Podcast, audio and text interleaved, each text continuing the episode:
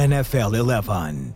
Podcast NFL 11 pós-Super Bowl. eh, A era da depressão está a chegar. O momento em que começamos aqui a perspectivar uma longa travessia no deserto daquilo que é e que todos tão bem conhecemos como a off-season.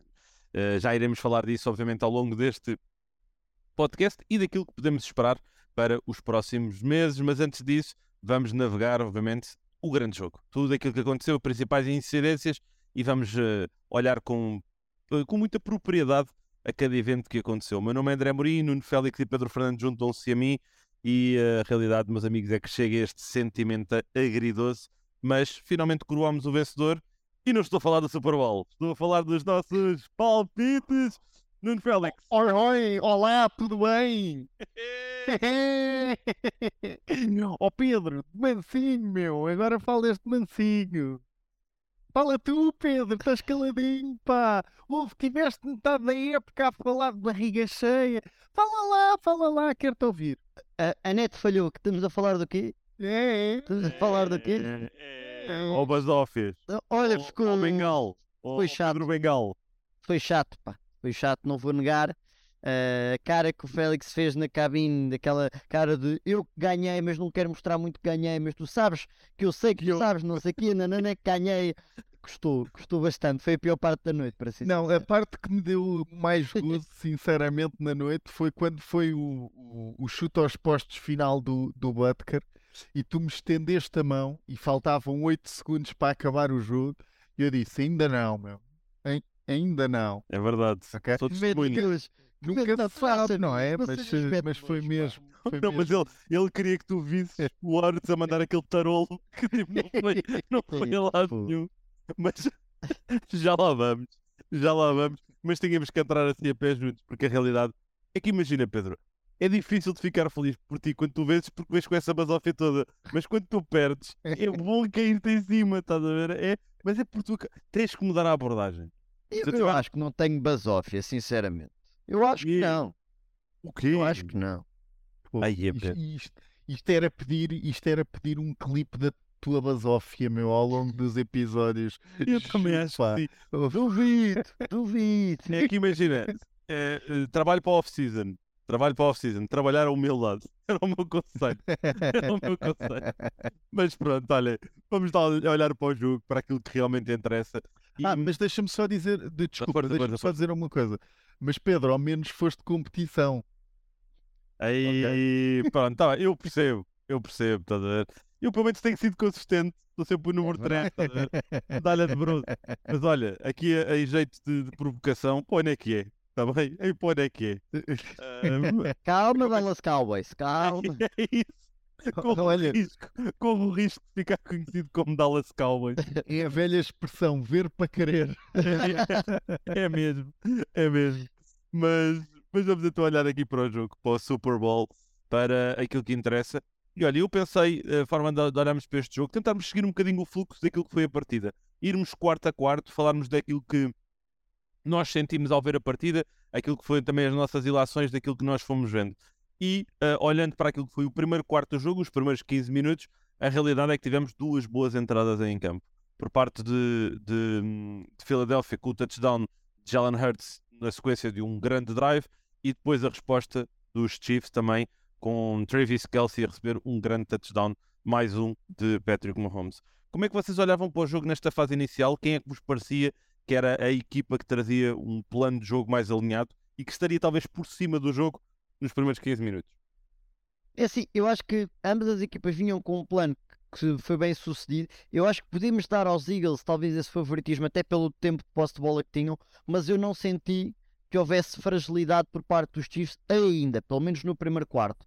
Ah, acho que depois podemos falar, acabou por haver, ah, mas naquele primeiro quarto senti que estavam as duas equipas bastante confortáveis e com games, game plans específicos, nomeadamente os Chiefs muito com, ah, com passos rápidos e correr a bola, tentar trazer aqui alguma coisa diferente para a equipa do, dos Eagles, nomeadamente também jogar com muito max protection, bloquear com 6, 7 jogadores pelo menos, ah, e os Eagles foi controlar o relógio, controlar, correr a bola, passar curto, Jalen Hurts a mexer-se um bocadinho e basicamente meter o Mahomes na sideline. Eu acho que nesse sentido, ambos os, os game plans estavam a ser bem estruturados, as defesas claramente a, a ficarem para trás, pelo menos no plano inicial que, que foi este, este Super Bowl. Sim, eu a sensação com que fiquei, sinceramente, de, logo desde o início, é que os Eagles, apesar de, de, ter, de, termos entrado no jogo com dois drives em que ambas as equipas acabam por marcar logo no primeiro drive, uh, os Eagles entraram melhor no jogo, claramente. Os Eagles uh, mostraram, e nós chegámos a comentar isto no, uh, durante, durante o jogo, uh, o primeiro drive dos Eagles, e acho que foi o Pedro Locke que salientou isso, meteu um bocadinho de tudo, não é? Meteu running backs a correr a bola, mobilidade do Jalen Hurts, Jalen Hurts a correr a bola, passe curto, bola longa, meteu tudo. Ou seja, uh, neste momento tens o playbook completamente aberto, uh, exploraste várias fragilidades dos Chiefs uh, e isso, para mim, ao contrário dos Chiefs que apostaram, como o Pedro disse, naquele tipo de jogo mais corrida, passo curto, inicial, os Eagles mostraram, entraram em campo e mostraram: nós somos capazes de jogar de todas as formas.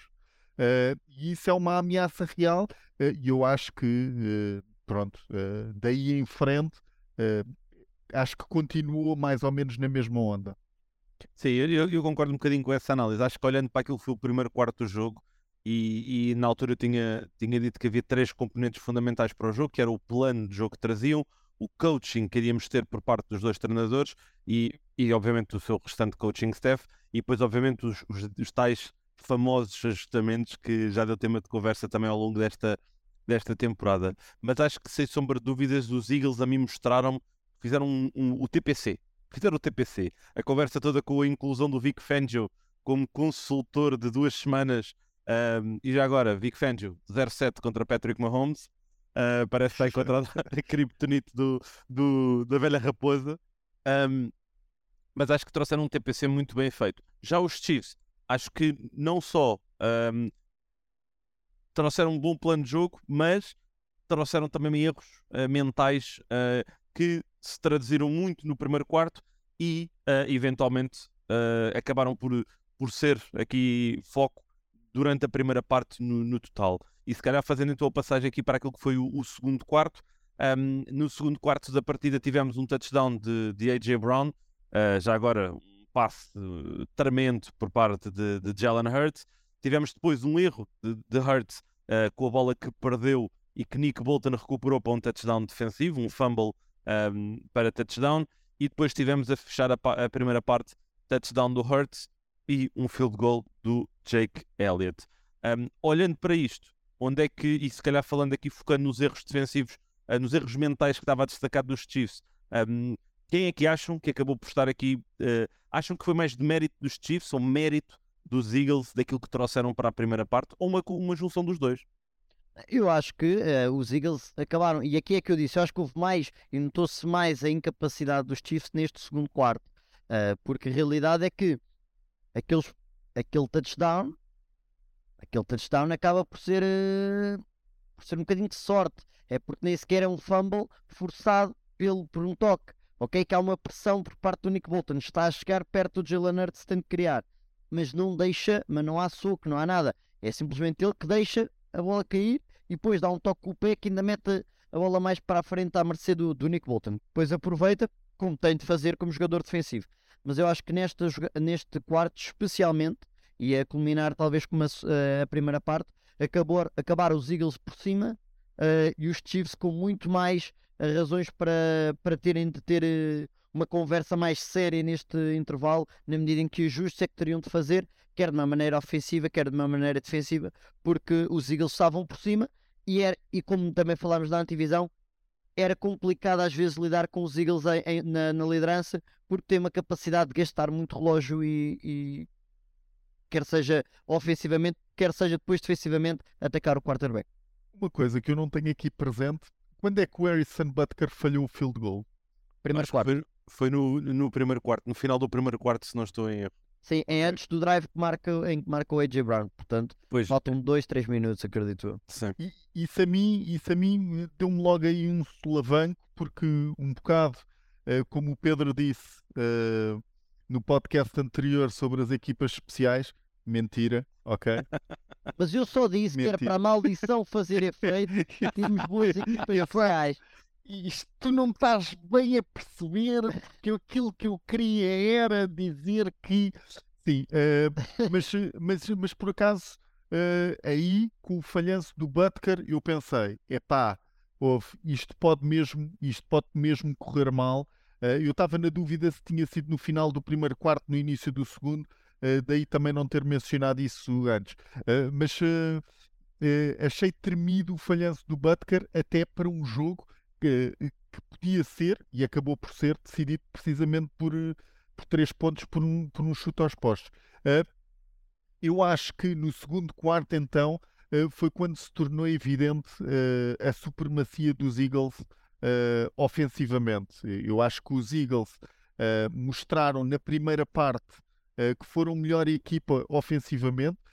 Os, os Chiefs acabam por pontuar, como o Pedro disse, num falhanço eh, do, do Jalen Hurts, que foi eh, para mim o único erro crasso do, do Jalen Hurts ao longo de todo o jogo, eh, mas acaba por ser aproveitado muito bem pelos Chiefs, que consegue manter o resultado ali equilibrado.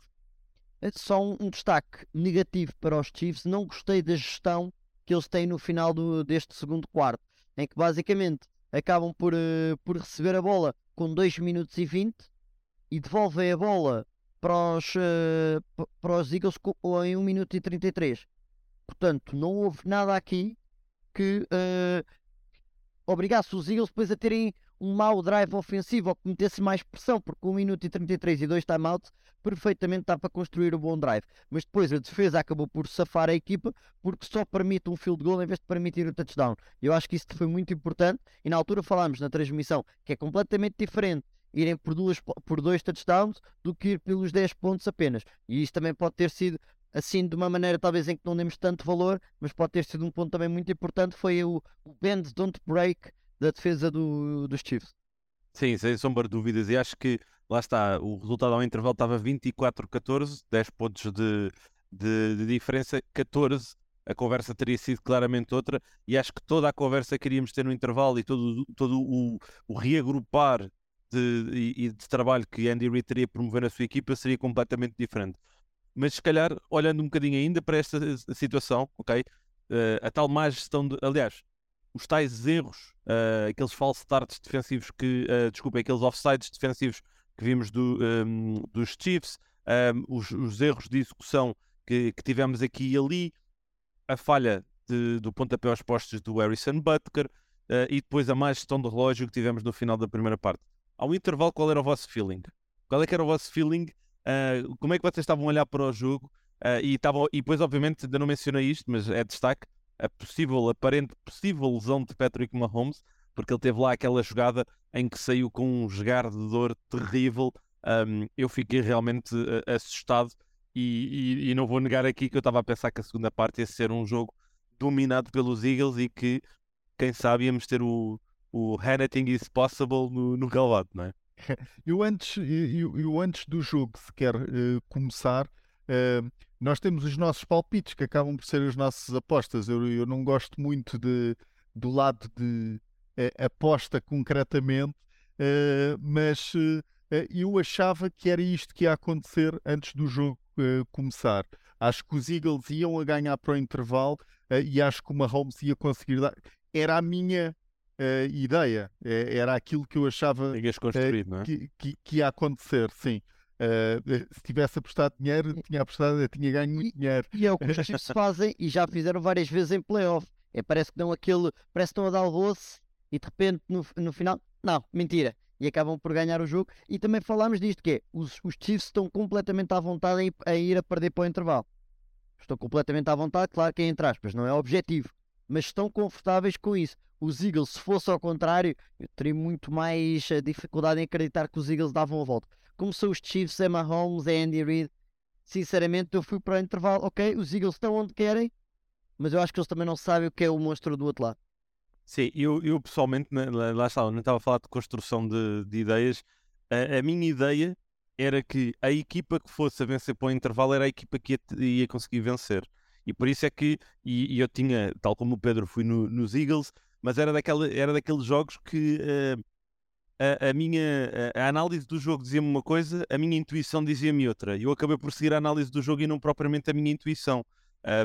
E a realidade é que eu acho que este jogo não fica marcado por uma jogada, fica marcada por uh, uh, várias sequências de jogadas e vários, vários contextos que nós tivemos ao longo do, da partida, digamos. Já agora, se tivessem que destacar um MVP ao intervalo, olhando para o jogo, uh, era Jalen Hurts o jogador que destacariam? Complicado por causa do, do, do, erro que acaba por dar o, o touchdown dos Chiefs. Um, a, minha questão é: o erro pá, é um erro de a bola escapou-lhe, não é um erro de um passe que foi interceptado, não é um erro de ser displicente a ir ao contacto. É, foi displicente ali na maneira de manobrar a bola. É, é um erro dele. Não, está, mas não foi um erro crasso suficiente para mim para lhe tirar o, o MVP do intervalo. Sim, mas eu, eu, eu perguntei-vos, eu pergunto campeão de inverno, isso é boa. Uh, eu perguntei isso porque para mim, genuinamente, o MVP ao intervalo era a linha ofensiva dos Eagles que basicamente estava a conseguir fazer tudo o que queria. Uh, aquele touchdown que tivemos a oportunidade de ver, aliás, tivemos três touchdowns do, do, do Jalen Hurts na, na partida, mas o segundo, para mim, que é aquela jogada em que ele faz o Jason Kelsey faz o, o snap e depois faz um trap e Sim, ele tira o Sanders, ele tira o Sanders, o defensive end acompanha o Sanders. É incrível. Uh. É incrível. É, nós temos que apreciar o Jason Kelsey genuinamente, porque acho que é um centro tão raro, é um jogador tão raro de termos na NFL. Podemos estar, podíamos estar a ter relevado o seu, a sua alma mais jovem no Creed Humphrey, que neste momento para mim é número 2, 3, uh, top 3 centers da NFL. Tivemos dois dos três melhores da NFL, de certeza. Um, mas a, a, realidade é que, uh, para mim, a linha ofensiva dos Eagles, até ao intervalo, era o MVP da partida. Já agora, falando só um bocadinho do, do Kelsey, uh, dando um toquezinho, eu acho que se, uh, isto é complicado de explicar, eu espero, eu espero que percebam e que consiga explicar bem. Mas eu acho que só se sente a falta de uma versatilidade como a do Jason Kelsey quando uma equipa tem efetivamente essa versatilidade, essa possibilidade de fazer este tipo de jogadas. Ou seja, as equipas não dão pela falta destas jogadas porque não contemplam estas jogadas no playbook porque não têm a versatilidade do tipo de jogadores uh, que é o Jason Kelsey. E eu acho que isso é uma raridade eh, e uh, eu acho que o Jason Kelsey, uh, a mobilidade que ele consegue trazer para o jogo, os Eagles têm a sorte de ter um jogador como o Jason Kelsey que é capaz de fazer isso e que lhes abre de certa forma o playbook. Não sei se me fiz entender, mais ou menos. Sim, acho que, acho que, que deu para perceber aqui um bocadinho a, a, a tua ideia. Um, quando olhamos, uh, então agora seguimos aqui em frente no jogo, olhamos para o intervalo, ok?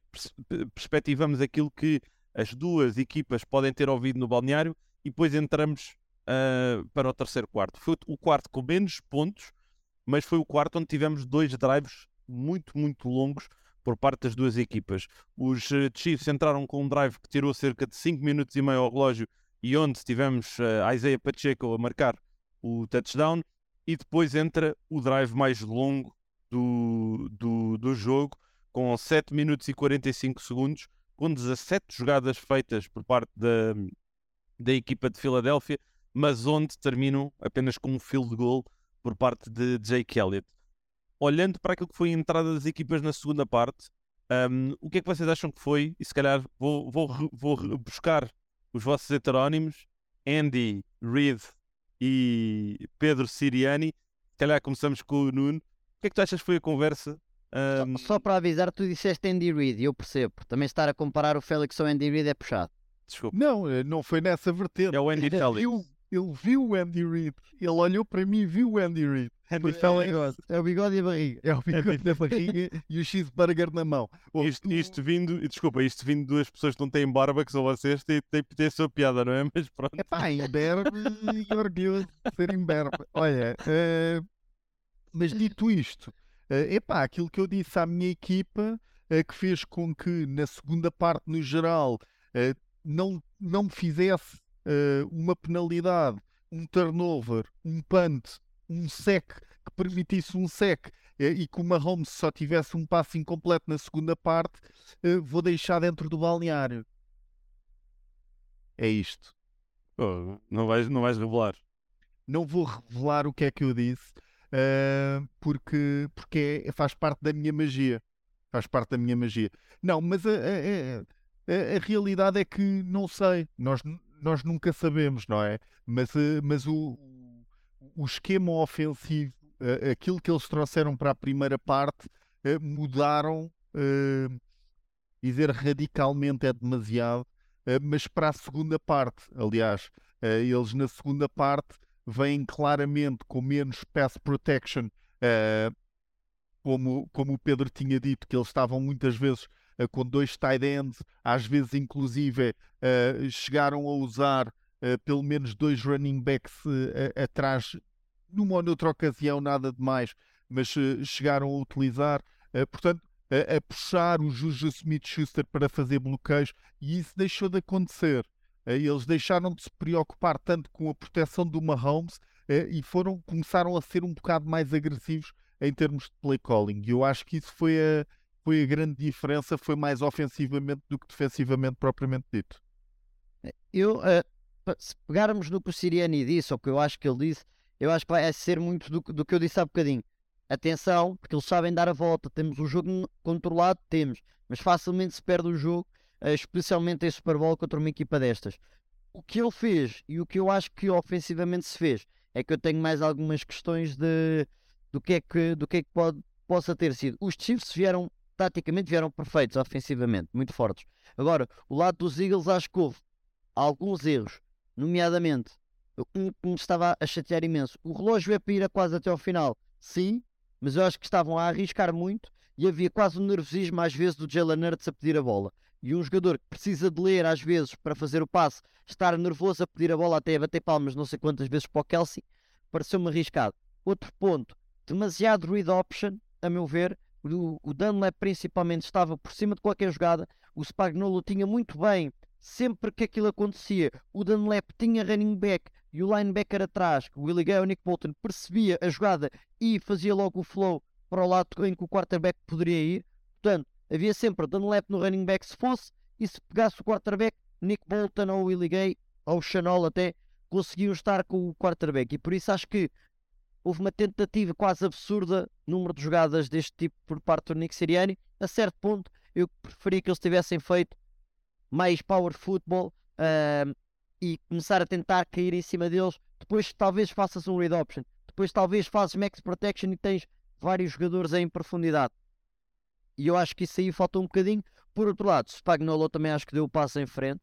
Uh, e começou a mandar uns blitz mais exóticos, a começar a mandar mais pressão, mais movimentações da linha defensiva, que não foi incrível uh, o, uh, o pass rush, mas por uma, uma, maneira ou de outra, conseguiu meter o Jalen Hurts em movimento e depois não estava a funcionar o, o, o passe nesse tipo de situações. Sim, não deixa de ser engraçado que construímos muito a questão da caça ao quarterback por parte destas duas equipas, mas nesta altura do jogo tínhamos uh, uh, praticamente nenhum sec na, feito. acho que foi no terceiro quarto tivemos o primeiro de dois que houve, que foram ambos contra o Jalen Hurts, mas acabou por não ser por aí propriamente que o jogo uh, foi desenhado um, efetivamente. Tu destacaste aqui dois, dois pontos, Pedro, que para mim são muito importantes, que foi o trabalho que o Steve Spagnuolo fez uh, ao longo do jogo em ajustar, o que nos mostra o treinador fantástico que ele é, uh, mas não sei até que ponto não é um daqueles icónicos casos, se calhar a imagem de Vic Fangio, que é um grande coordenador defensivo, como treinador principal, já, é, já é outra conversa, não é? Pode ser um excelente treinador de sombra um, e estar à sombra do Andy Reid deve ser, deve ser bom. Um, aliás, é bom. Um, e, e, mas acima de tudo é também criativo na abordagem que tem. E outro ponto que eu queria destacar era os linebackers dos Chiefs. Pá, que jogo inacreditável. O Nuno Tantas estava apaixonado pelo Nick Bolton. O Nick Bolton é um jogador extraordinário. O Willie Gay é um grande jogador. O Leo Chanel apareceu do nada ninguém estava à espera que ele tivesse o jogo que teve. E, e teve um jogo extraordinário, estava em todas as jogadas. Um, e acho que este, que este ponto em particular, o trabalho e o ajustamento que os Chiefs trouxeram defensivamente para a segunda parte e onde jogaram aquilo que nós podemos dizer que é futebol americano limpo, foi exatamente o que o Nuno destacou, sem um, cometerem faltas, sem turnover, sem punts, sem secs permitidos e apenas com um passe incompleto, que foi numa numa jogada em que lançaram a bola para fora, acho que isso uh, acabou por ser muito a história de, daquilo que foi ditou a segunda parte. No entanto, quando entramos no último quarto, e porque nada estava obviamente de, decidido, quando, quando nós entramos para o último quarto, um, efetivamente os Eagles ainda estavam à frente, 27-21, fruto do field goal de Jake Elliott, mas a segunda, uh, o último quarto começou com o touchdown de Kadarius Tony, uh, seguiu-se um touchdown para Sky Moore, uh, e depois Jalen Hurts ainda faz um touchdown com a conversão dos dois pontos, e depois no final, 8 segundos, já sabemos que Harrison Butker redimiu-se do erro do, da, primeira, da, da, primeira parte. Mas olhando um bocadinho para, para isto, uh, acham que podemos assumir que os Eagles, a partir do momento em que perderam a liderança, que foi com o touchdown do Kadarius Tony, o jogo vira para 28-27, acham que eles revelaram o tal uh, ponto que ainda não tinham se encontrado, não é? Não tinham estado a perder um jogo, a ter que ir a, eu não gosto muito desta expressão, mas a correr atrás do resultado, uh, acabaram por ter que se colocar nessa posição. Acham que revelaram aí um bocadinho sua, as suas fragilidades? Acho que sim, e da mesma maneira que o ano passado o Jalen Hurts disse que não estavam prontos, que tinham de melhorar, melhoraram porque passaram a dominar as equipas que tinham de dominar e passaram a ganhar os jogos que tinham de ganhar. Agora é o próximo passo, quer a nível de coaching staff, quer a nível de jogadores, quer saber estar com a liderança, saber preservar a liderança em jogos contra equipas legit. Também não é contra, sinceramente, não é contra uns Giants, os 49ers que o Brock Purdy eh, fora e fazer passos com a mão esquerda, não dá. Eh, portanto, é uma aprendizagem para uma equipa nova. Por outro lado, é o que eu disse, os Chiefs são outro bicho, não interessa se estavam a perder por 10, é, é muito, muito complicado dizer que eles estão fora do jogo. Uh, e eu acho que foi isso que se notou, quer do lado do ofensivo, quer do lado defensivo. E por isso acho que é, é uma questão de mentalidade que, que os Chiefs têm, porque a história deles permite-lhes dizer nós nunca estamos fora de um jogo.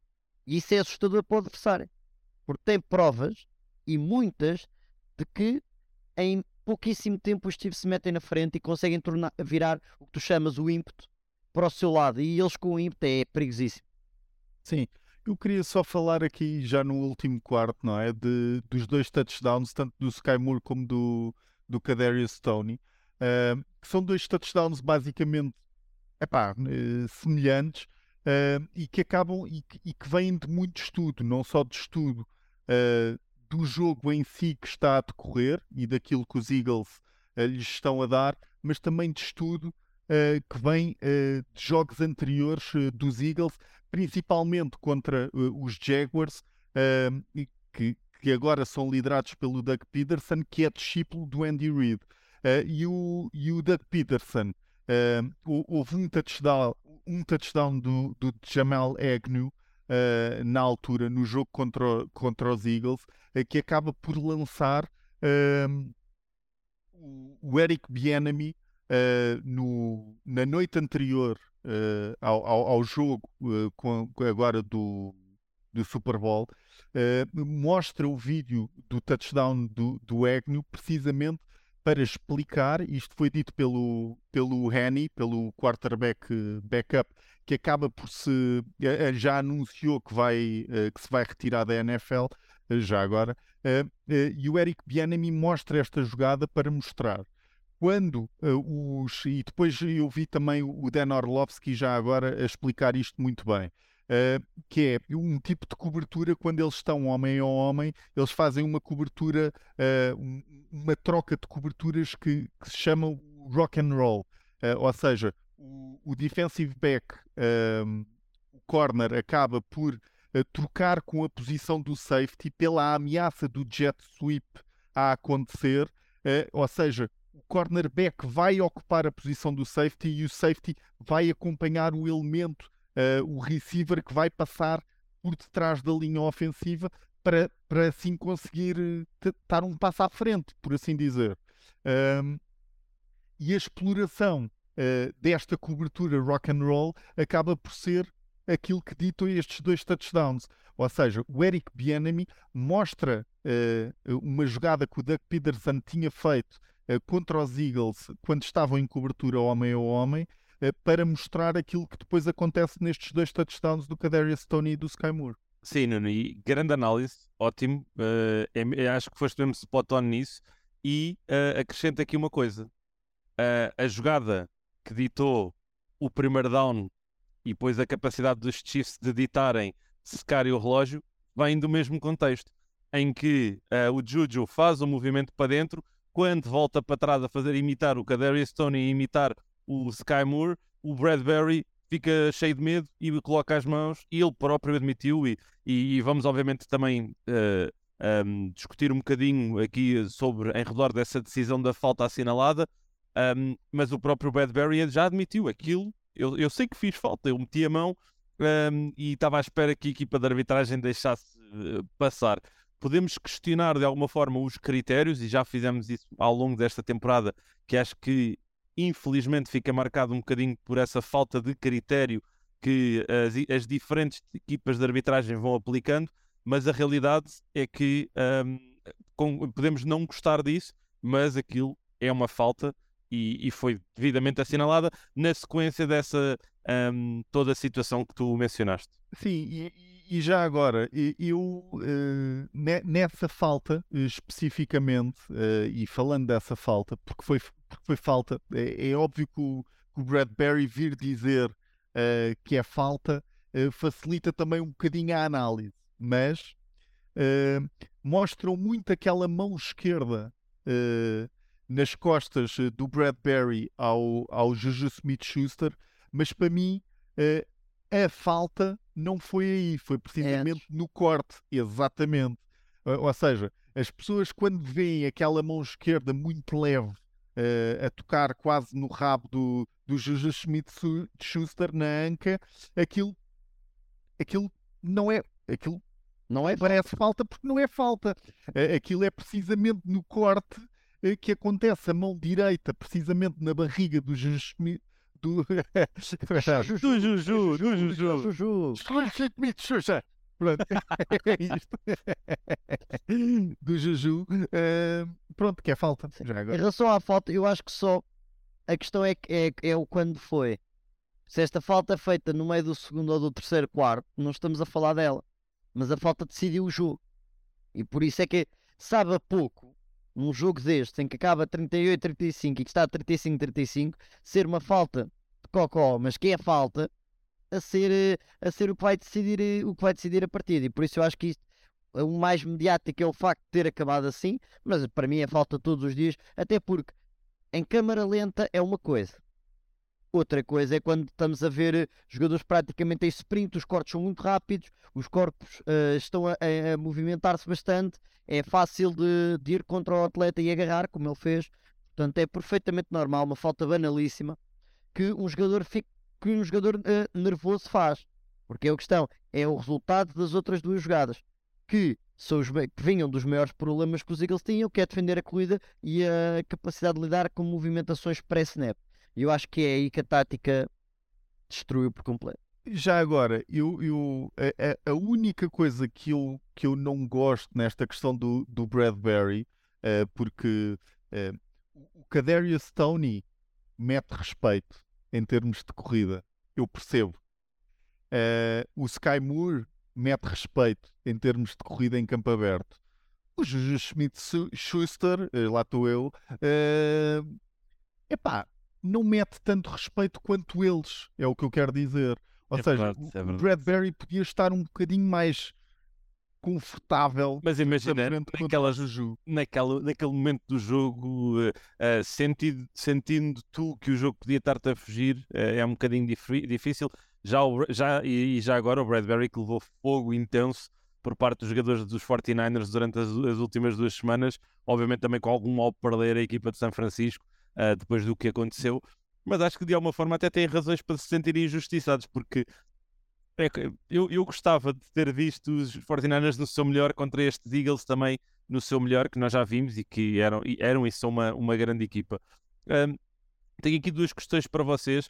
Nós olhamos para este e, e chegamos ao final do jogo. O Butker uh, fez o field goal e, e triunfou na sequência dessa falta, na sequência desta análise mais aprofundada que o Nuno nos trouxe. Mas nós vimos os Chiefs a terem o, o habitué Travis Kelsey, vimos o Kadarius Tony a aparecer não só na única recepção que teve para touchdown, mas depois naquele punt return tremendo que fazem, que é o. Eu a partir de agora vou-lhe começar a chamar o, o senhor plasticina, porque é, é inacreditável uh, uh, aquilo que ele faz às vezes, as, as, movimentações, a forma como se acaba ali por contorcer todo. Uh, e vimos o Sky Moore também a aparecer. Um, o Juju também teve um jogo completo, com 7 recepções e 53 jardas. O, o Marques Valdez Scantling, bola, nem aparece. Nós olhamos para este grupo de receivers dos Chiefs. Incrível. Uh, e, e, vemos o que é que eles fizeram, não é? De, de, entre aspas, despacharem o Tyreek Hill. São uma equipa mais completa com este alinhamento de, de wide receivers do que seriam com, com o Tyreek Hill?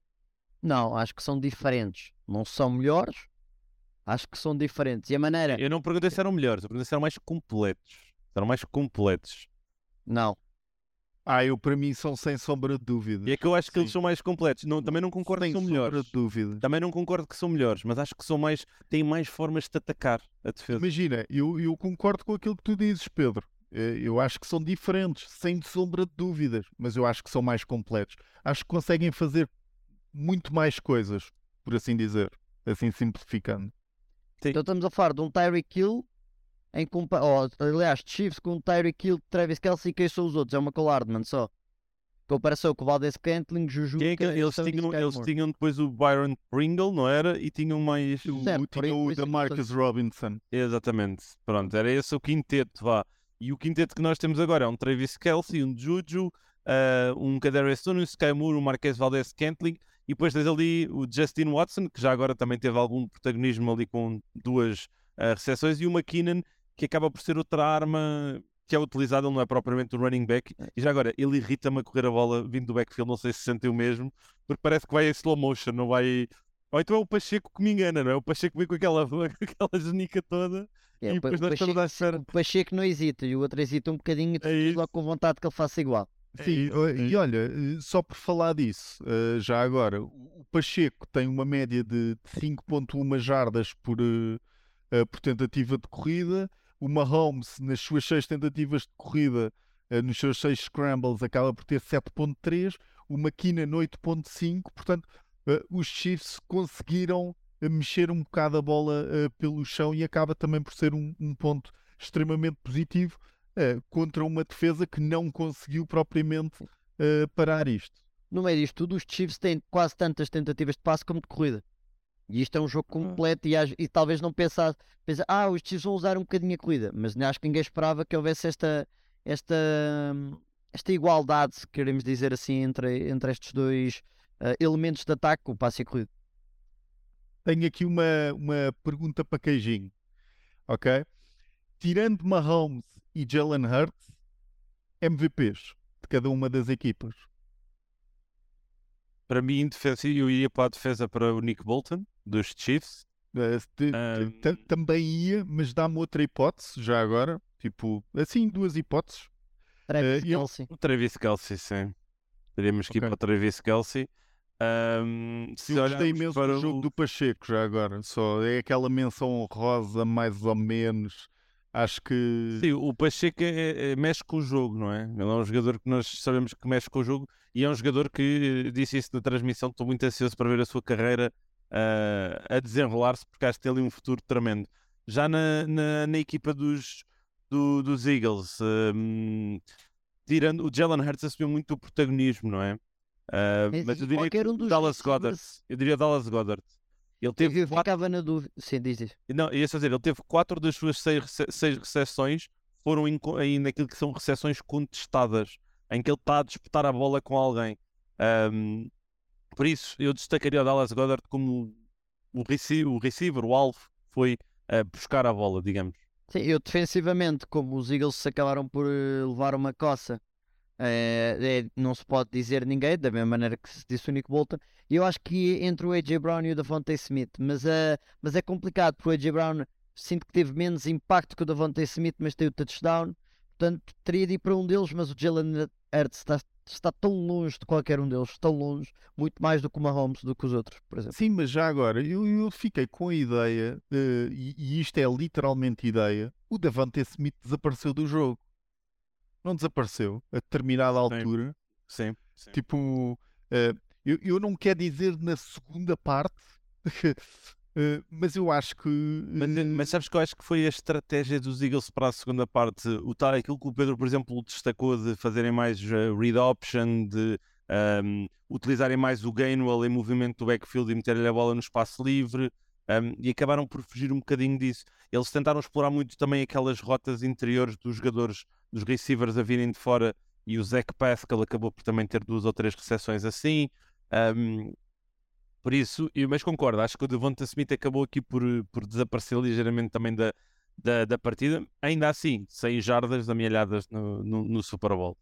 Um, aqui a última questão ainda um, dentro deste alinhamento do jogo. O Mahomes acabou por ganhar o MVP, uh, ser o melhor uh, uh, jogador. E eu peguei aqui numa pergunta que nos tenham deixado no nosso Twitter do o, o Tsubasa. Um, aqui a estou a roubar a pergunta para Cajinho, Uh, mas o, o, o Tsubasa tinha-nos aqui perguntado se o Mahomes acabasse a sua carreira hoje, onde é que ele estaria dentro dos maiores jogadores da história da NFL? E depois coloca, já é maior ou num, já está mais posicionado, já está posicionado acima de um Aaron Rodgers? O, o Rodgers é choker. Uh, já dizia uma pessoa muito sábia. Mas eu acho que é importante tentar não. não Olha ele a trabalhar a humildade já. Já está a trabalhar humildade. Nossa. Só pensar aqui no. Porque o que é que nós temos do Rodgers? É esta última época, é o que está mais fresco. O Mahomes acaba de ser de um Super Bowl MVP. Por isso é fácil, talvez, de meter o, o Mahomes à frente do Rodgers. Mas a questão é que o Rodgers é, é legit também. Sem ser eh, contra os 49ers em playoff, o homem safa-se muito bem. Uh, por isso, eu acho que é complicado ainda de estar a meter o Mahomes à frente do Rodgers. E a nível do lugar nos melhores jogadores da história, assim, é muito complicado neste momento de estar a dizer. Uh, mas acho que está bem encaminhado para acabar como um dos melhores de sempre. Sim. Yeah, eu, eu para mim não tenho dúvidas disso. Sim, sim mas então coloco no, no top 10, top 20. Estou a falar dos melhores jogadores da história da NFL.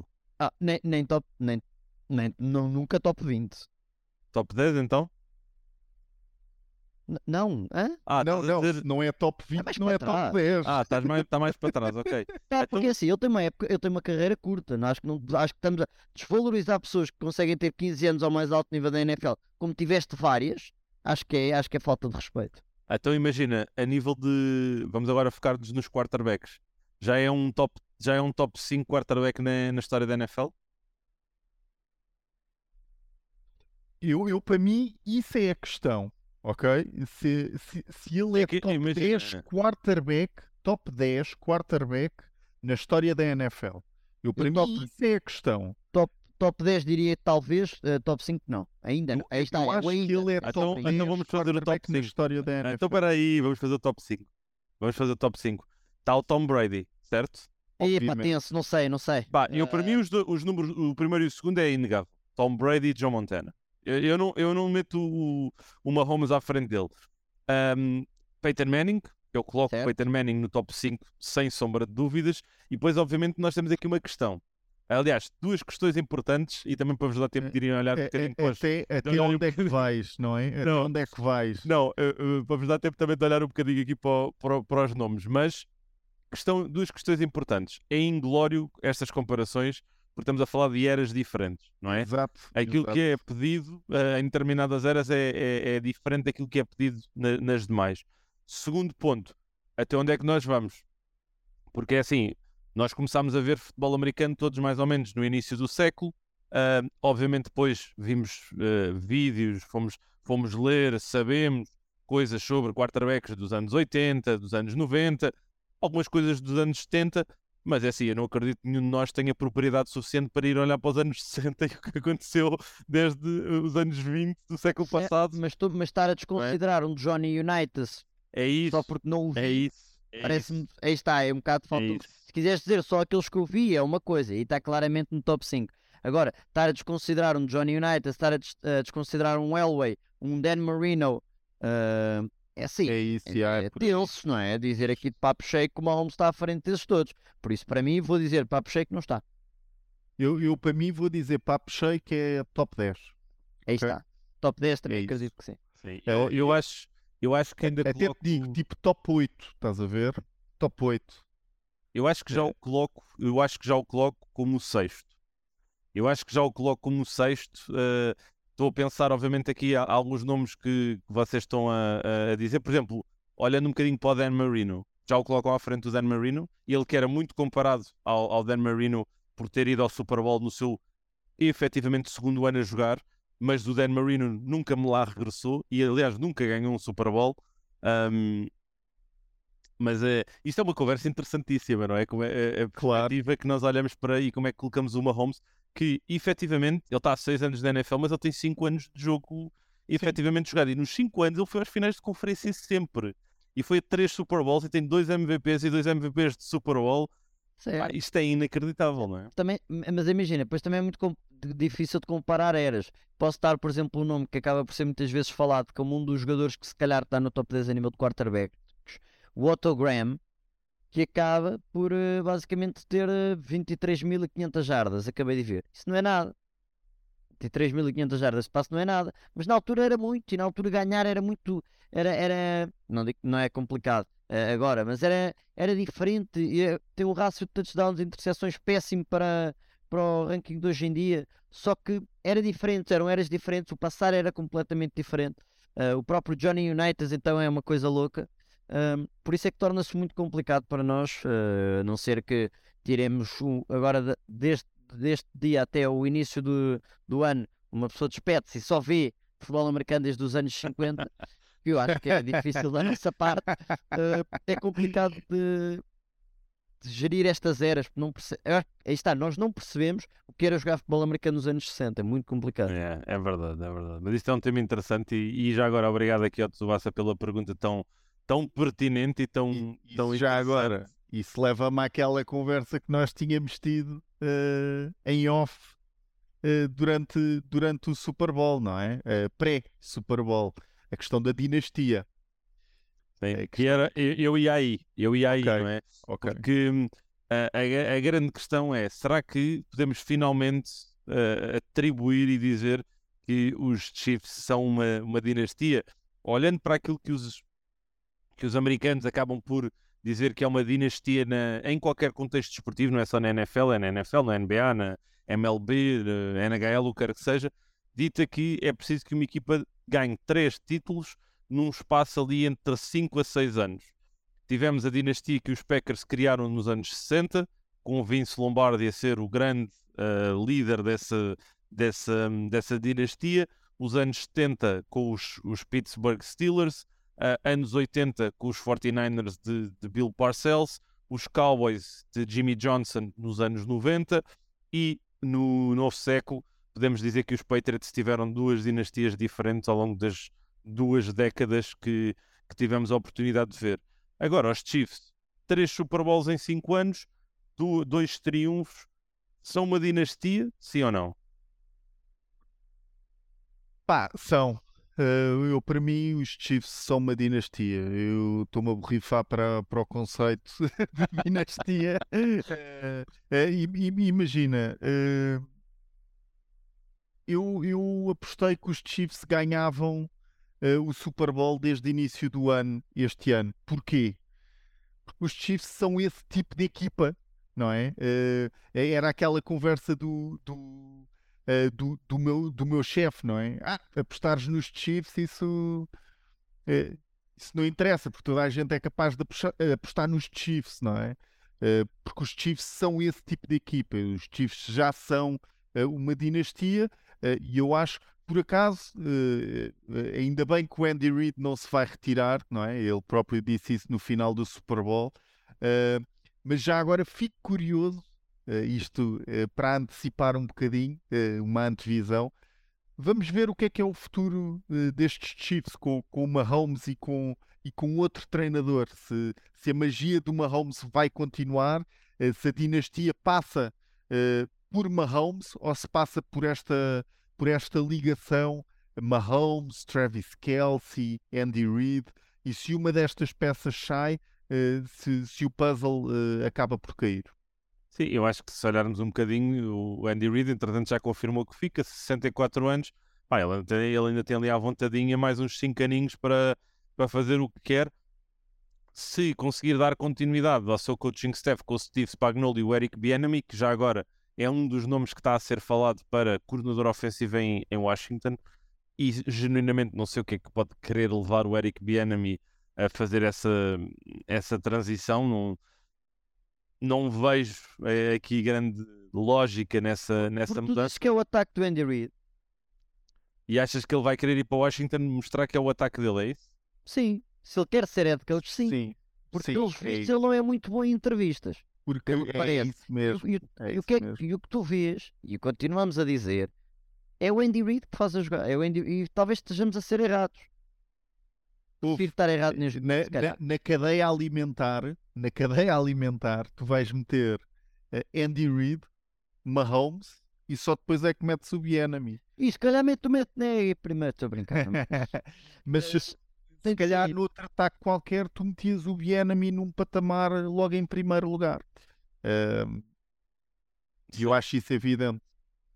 Bem, de qualquer das formas, se- eh, tendo ao contexto, se ele quiser sair da sua zona de conforto, pode ser um bom movimento, mas ir para uma organização tão disfuncional como os Washington Commanders nos têm revelado, que vão Não ser sei se- vendidos. portanto, não sei se é uma é- questão- é isso. Não sei se vai ser aqui a melhor, a melhor Mas eh, o Bienemy decisão. já agora não vai ter problemas de arranjar emprego, não é? Ah, de todo, de todo. O senhor está tá à vontadinha.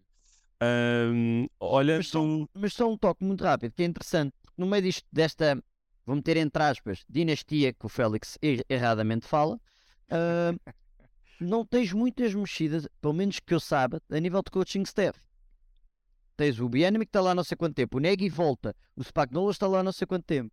E depois, imagina, só do outro lado, Jonathan Gannon vai, possivelmente sai dos Eagles. O Station, muito provavelmente sai dos, do- dos Eagles também. Os 49ers, já se viu o que é. Portanto, não é só conseguirem. eh, eles tiveram de reestruturar os jogadores, sim, mas o coaching staff é muito bom para os Chiefs tenha ficado de- consolidado há muitos anos. E eu acho que isso é, pá, é espetacular. este país não é para velhos. É aquilo que os Chiefs nos estão aqui a, a revelar. Mas olhem, e, e por acaso tu até essa tua introdução leva-me aqui para o que eu ia passar a, aqui a seguir, que é olhando para estas duas equipas, pá, os, os Chiefs são a equipa que é obviamente a que pode regressar mais facilmente a este, a este palco, ahm, porque não só tem essa continuidade da equipa técnica, como em termos de free agents tem o Orlando Brown, que é um problema a ser resolvido, tem o Juju Smith-Schuster, o de Carlos Dunlap, Derek Nady, Andrew Wiley, aqui quando falamos de titulares. Já os Eagles, quando olhamos para esse mesmo alinhamento, têm questões bastante mais profundas. Fletcher Cox, Brandon Graham, Javon Hargreave, Jason Kelsey, James Bradbury, Isaac Siumal, Kazir White, TJ Edwards, Miles Sanders, Cha- Chauncey Gardner-Johnson, ou seja, há uma aqui uma, uma Vão ter que pagar. Jalen Hurts. Com... Pois, eh, pois ele é segunda pagar. ronda, por isso o quarto Sim, ano. ele está no terceiro ano dele, eh, vai para o último ano de contrato. sinceramente, Vocês, acho vocês que acham que eles voltam aqui? Vocês acham que os Eagles voltam a este jogo? Porque a questão que tu disseste-me, Fletcher Cox, Vernon Hargrave, ah, ou Javon Hargrave, eles têm, eles têm linha defensiva profunda para, para tentar colmatar este. Se vão ter o mesmo impacto, vamos ver. Mas eles têm uma linha defensiva profunda. Eu acho que a nível de linebackers, sinceramente, nenhum deles pode pedir muito dinheiro porque acho que nenhum deles é espetacular. Gardner Johnson vai pedir. E tu arranjas tão bom ou melhor que o Bradbury, ou num corner, ou num, num free agency mais barato do que aquilo que ele vai pedir. Portanto, e a nível de Jason Kelsey, nunca vais conseguir substituir inteiramente, mas tem o Cam Jurgens que foi a escolha o ano passado. Vocês Portanto, acham que eu o acho que- Kelsey. Já agora, Pedro, achas que o Kelsey se vai retirar ou. Sim. Achas eu que acertei acabou? no Tom Brady, é pelos vistos terrei no Aaron Rodgers, mas acho que vou acertar no Jason Kelsey. Eu Sim, espero que não. Estou- Eu estou com aquele Também feeling eu. de- Oh, também eu, também eu. Eu adoro ver errado, Pedro. Adoro ver errado. Olha, já agora, eh, duas escolhas de primeira ronda para os Eagles, não é? Para, para ajudar um bocado aqui a, a relançar eh, a, a equipa. Eh, eu, acho que, eu, eu acho que os Eagles têm a fundação certa para voltar a estar aqui. Eh, eu acho que o Jalen Hurts, eh, se dúvidas havia, não é? Se dúvidas havia. Se alguém tinha dúvidas que o lugar do Jalen Hurts era aqui, na NFL, eh, o Jalen Hurts é player. Eh, e é isso. É player, sim senhor, é player. E não só é player, como ah, também revela ali uma maturidade e uma postura muito acima da média. Aquele vídeo que entretanto partilhei convosco e que encheu umas medidas ah, de cima a baixo, em que ele diz que basicamente todos nós na nossa vida passamos por dores e por agonias pessoais e, e por momentos menos positivos, mas temos sempre um poder, que é o poder de decidirmos se isso nos vai ensinar algo ou não, e, e ele vai decidir, ele decidiu que este vai ser um momento de aprendizagem, tal como o ano passado foi um momento de aprendizagem para ele, quando foi a Tampa Bay e levou ali uma, uma, um banho de realidade, digamos, por isso é difícil não gostar do Jalen Hurts enquanto pessoa, e vou-vos dizer uma coisa, irrita-me pela positiva a calma com que ele fala e diz as coisas, porque revela ali. Um, eu vou fazer agora uma comparação muito arrojada. Eu sei que o Nick Sirianni já, já o comparou ao, ao, ao, Michael Jordan em termos de mentalidade, mas eu às vezes vejo traços do, do icónico, da lenda uh, uh, Kobe Bryant, aquela mentalidade uh, para dentro, mas estou a fazer o meu trabalho e sei o que é que estou a fazer e sei o que é que estou a construir, tenho o meu propósito e a minha ideia. Pá, é tão bom, é tão intenso de ver isso no Jalen Hurts e espero mesmo que isso continue a, a cultivar-se ali naquela equipa, porque eu espero que os Eagles continuem a ser a equipa uh, intensa que nos tem revelado. E acho que esta derrota não é uma derrota que podemos colocar num jogador, não é uma derrota que podemos colocar numa jogada. Ah, foram duas grandes equipas frente a frente e no final de uma tinha que perder e perderam os Eagles. Um, mas amigos, para fechar aqui só uh, este jogo e antes de aqui mencionar as, uh, o caminho agora na off-season, um, pensamentos finais da temporada. Como é que viveram esta temporada? Isto aqui é uma pergunta agora mais pessoal, obviamente, mas o que é que vocês sentem agora que tivemos aqui estes jogos todos a, a desenrolarem-se? Um, pensamentos. Ah, uma coisa uh, muito simples. Uh, foi assim que nós começámos o, o, o Super Bowl uh, e eu acho que, que efetivamente é, é, é lindo de se ver. tivemos tivemos as duas melhores equipas uh, cada lado das, das respectivas conferências no Super Bowl. Uh, eu acho que, que, não há dúvida. Eu acho que os Eagles foram uh, excepcionais ao longo de toda a temporada, foram excepcionais no Super Bowl. Uh, foi difícil para os Chiefs uh, ganharem este jogo. Aquilo que teve que acontecer aos Eagles para os Chiefs ganharem este jogo. Uh, e quando digo isto, falo do retorno do, do Kadarius Stoney, uh, falo do fumble uh, do, do Jalen Hurts, ou seja, foram precisos algumas peripécias também para os Chiefs conseguirem levar de vencida esta equipa. os Chiefs, lá está, para mim, dinastia já vieram para ficar. Tinha essa ideia no início de temporada, vieram a comprová-lo. Um, acho que, já agora, em termos de pensamento para, para o futuro também, um, um bocado preocupado, se é que podemos dizer assim, uh, com o futuro em termos de quarterbacks do lado da NFC. Quero ver, quero ver o que é que vai acontecer, uh, mas ao mesmo tempo é muito bonito ter tanto talento em termos de quarterbacks do mesmo lado da AFC, uh, porque a disputa é real e, e, se há uh, alvo a bater uh, neste momento é o Patrick Mahomes e há muito talento daquele lado da AFC capaz de o fazer. O, o meu pensamento é, é, começar, talvez. Eu tenho ideia que nós falámos disto no início da temporada. Nós fazemos os palpites, nós discutimos os jogos, nós vemos a maior parte dos jogos, comentamos, mas a realidade é que é muito imprevisível e continua a ser muito imprevisível a NFL. Não só a vencedores, mas como, como os jogos se desenrolam, a criatividade de alguns uh, treinadores, a capacidade de alguns jogadores. Portanto, não há semana nenhuma da NFL em que tu digas isto correu como eu estava à espera. Não existe. Porque nem que seja na maneira, podes acertar no vencedor, mas a maneira como o jogo se desenrolou é completamente diferente. E por isso, uh, o facto de eu sentir tantas vezes que a NFL me obriga a dar um passo atrás e pensar e ver de maneira diferente, eu acho que é espetacular, porque não sei aquela, aquela basófia, aquela falta de humildade que às vezes há as pessoas que têm, que acham que sabem tudo, às vezes é importante dar passo atrás e conseguir ver. Houve tu quando começaste a dizer dos palpites, nós mandamos palpites e eu pensei logo assim, uns bem, outros nem tanto, não é? Tipo, pá, o que acontece? Epá, mas pronto, é isto. Basicamente a NFL continua a surpreender. Uh, pode ser um bocado assustador para quem está a ver pela primeira vez e temos muita gente a ver no Super Bowl pela primeira vez, mas mas vai-se vai -se aprendendo, vai-se aprendendo mais sobre uma equipa, vai-se aprendendo mais sobre o ataque, depois no jogo a seguir se calhar já se aprende mais sobre a defesa e sinceramente uma época uh, a ver futebol americano, a ver um jogo, dois jogos por fim de semana e acaba-se a época a adorar isto porque não há como não gostar do espetáculo que é, uh, que é este desporto. Sim, olha, aqui do meu lado, aquilo que eu, que eu tenho aqui a destacar desta temporada é que foi mais uma uh, grande temporada que tivemos a oportunidade de, de fazer os três uh, aqui com mais uma responsabilidade. Também deixar aqui, obviamente, um agradecimento ao, ao Rafael Bellatini e ao Bernardo Slipa, também comentaram jogos connosco esta, esta época. O Slipa que fez um salvamento épico quando eu fiquei afónico ali durante novembro e ele em menos de uma hora colocou-se no estúdio para safar um jogo que eu queria tanto comentar e na altura não sei se recordo, os Chargers e os, e os 49ers. Uh, ah, infelizmente vai ter que ficar para outra circunstância, mas um, acho que é, é, uma. Eu levo mesmo muito uh, a oportunidade que nós temos de comentar este jogo num país onde o futebol americano ainda é um desporto relativamente desconhecido. Eu vejo isso como uma grande responsabilidade e ao mesmo tempo vejo isso como uma grande oportunidade de nós efetivamente tentarmos mostrar que podemos aprender com coisas entre uh, os vários desportos o futebol, que é o desporto rei em Portugal, na Europa, uh, pode aprender com o futebol americano. E uma das coisas que eu mais valorizo é quando depois de um Super Bowl eu recebo mensagens de pessoas que viram o seu primeiro jogo ou que estão a entrar ainda no desporto e que dizem que gostam da transparência que o futebol americano acaba por trazer.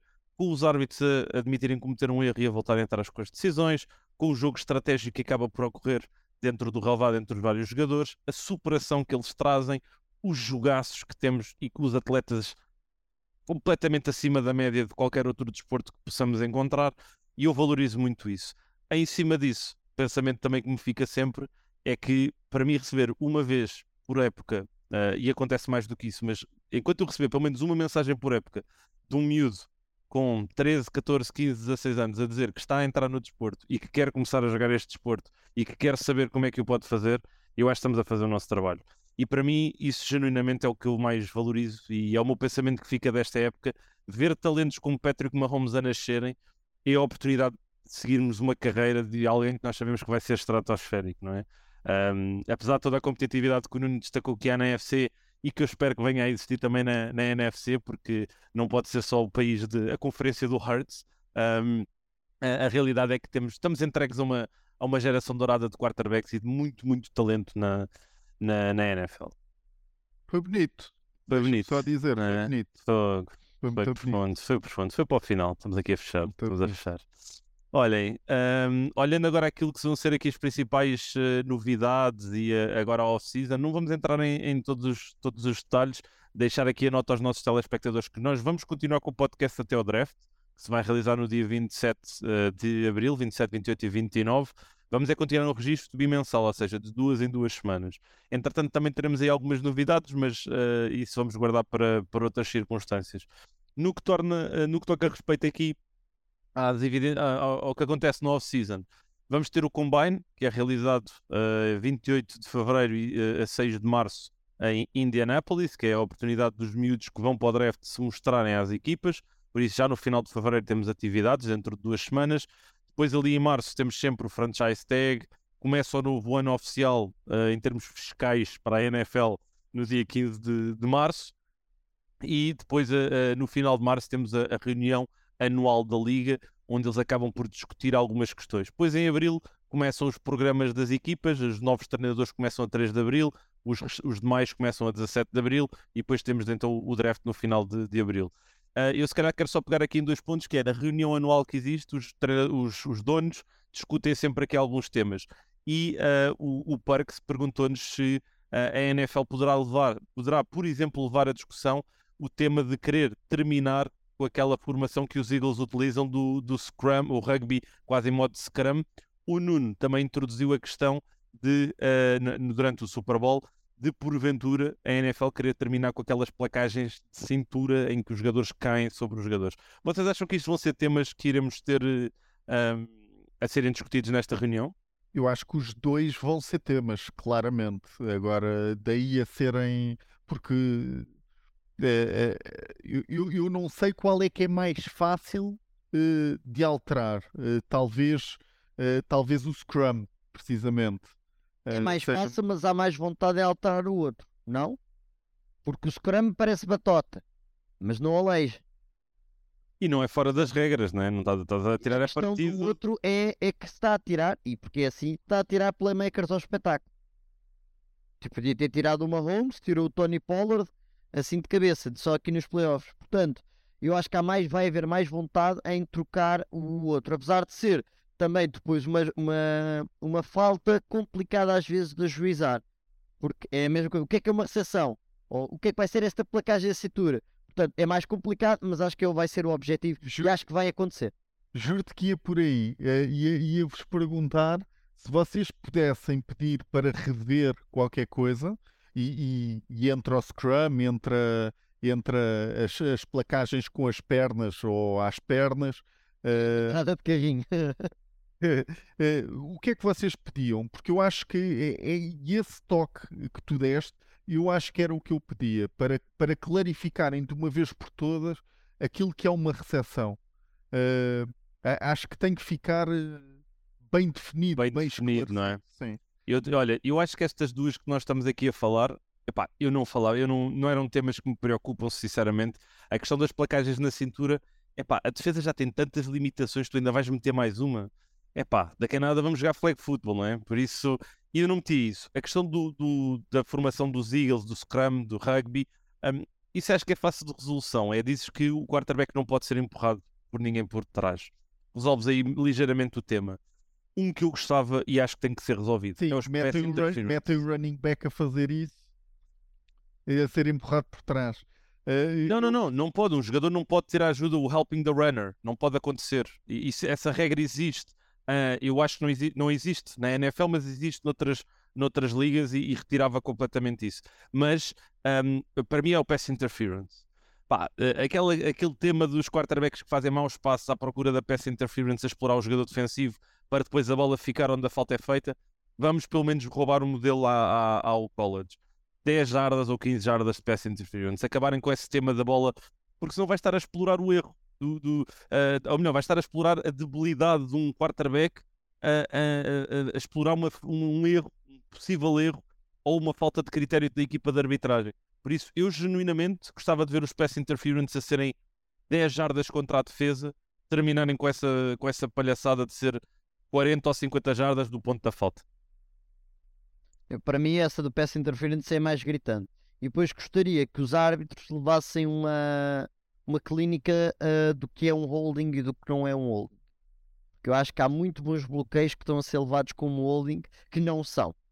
Uh, e há muitos linhas ofensivos que têm pancakes que são roubados porque são holdings e que não são. Portanto, acho que aqui não é tanto uma regra, é mais uh, dar outra vez mais que formação aos árbitros nesta, nesse sentido. Uh, a nível da regra, o pass interference já, já sou advogado disso há anos uh, e vou continuar a ser até, até alterar. Sim, também acho, também acho que sim. Entretanto, uh, aqui o outro, o outro ponto do off-season que gostaria aqui de, de, de, pedir aqui, se calhar, ao Pedro para indagar um bocadinho sobre isso, foi uma questão que inclusivamente nos deixaram na hashtag, foi aqui o Pedro Louzeiro, que nos tinha, tinha nos perguntado se lhe podíamos explicar como é que funciona o draft na NFL.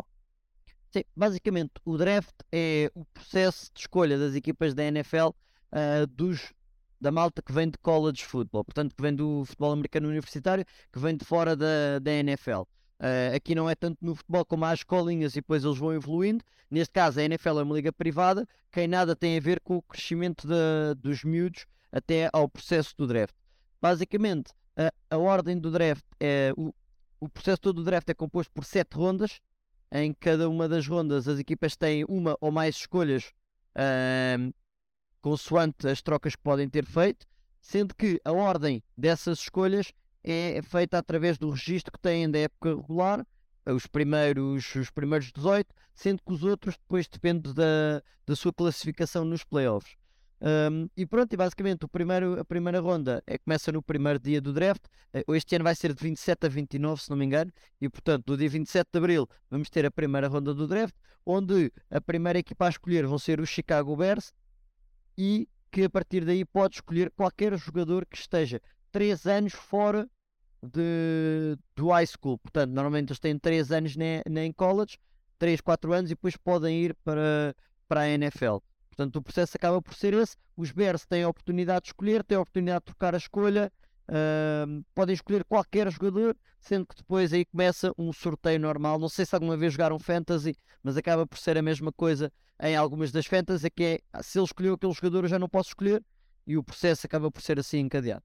Sim, só dar um toquezinho numa, numa coisa que tocaste assim ao de leve, que é uh, o capital de, de draft pode ser, ou seja, as escolhas que as equipas têm pode ser utilizado uh, tanto para trocar por jogadores, uh, ou seja, por bons jogadores, normalmente, uh, como pode ser utilizado para amealhar mais capital de draft para ir escolher jogadores de college. Os Eagles têm dois cenários neste último draft.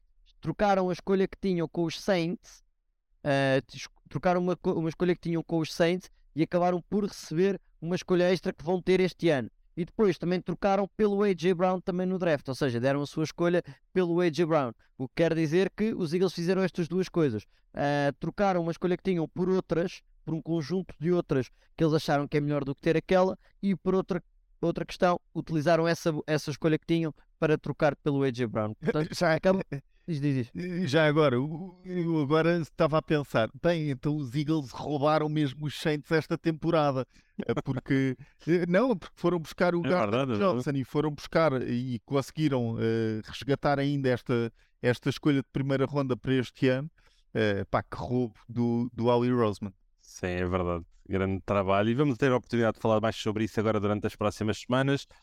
E, meus amigos, estamos em contagem decrescente, 206 dias para o kickoff da NFL, mas quem é que está a contar dias, não é? Uh, uh, mas é efetivamente o que falta. 7 de setembro de 2023 é quando a nova época arranca.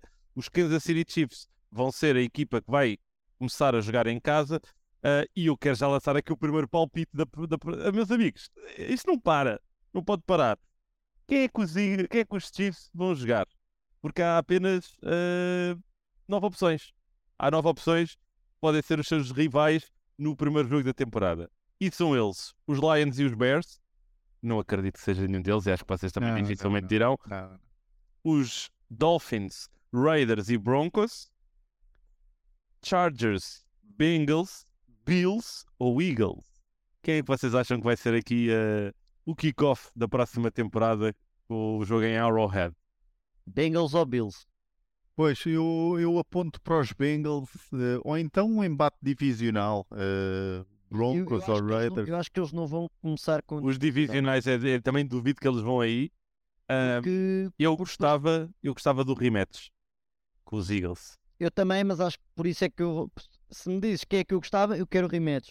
Mas se me dizes o que é que eu acho que vai acontecer, eu meto os Bengals. É, eu gostava do rematch um jogo assim um bocadinho fora da caixa poderia ser com os Dolphins. Acho que poderia ser interessante, dependendo do que os Dolphins também venham a, a, a fazer. coitado do Vic Fangio. Colher, quem ia dizer coitado do Vic Fangio outra vez, logo. é para começar, é para começar bem a sua, a sua vida em, em Miami. Mas, mas pronto, olha, meus amigos, uh, obrigado, obviamente, aqui pela vossa presença, obrigado a todos também que nos acompanham. Um, isto não tinha piada nenhuma sem, sem quem nos uh, acaba por estar connosco todas as semanas. Como já disse, nós continuaremos a estar presentes no podcast. A hashtag NFL11 vai continuar a rolar e temos aí algumas novidades, algumas surpresas. Há também a Liga Portuguesa Sul-Americana que vai começar, por isso, quem residir na zona de Braga, do Porto e em Lisboa vai ter sempre os jogos aqui a decorrer durante os próximos fins de semana.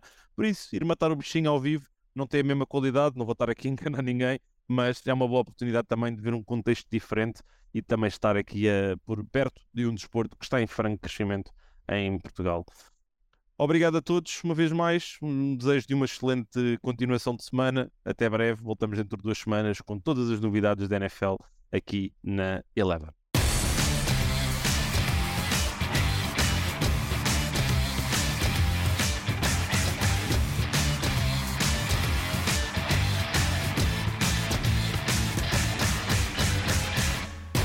NFL 11.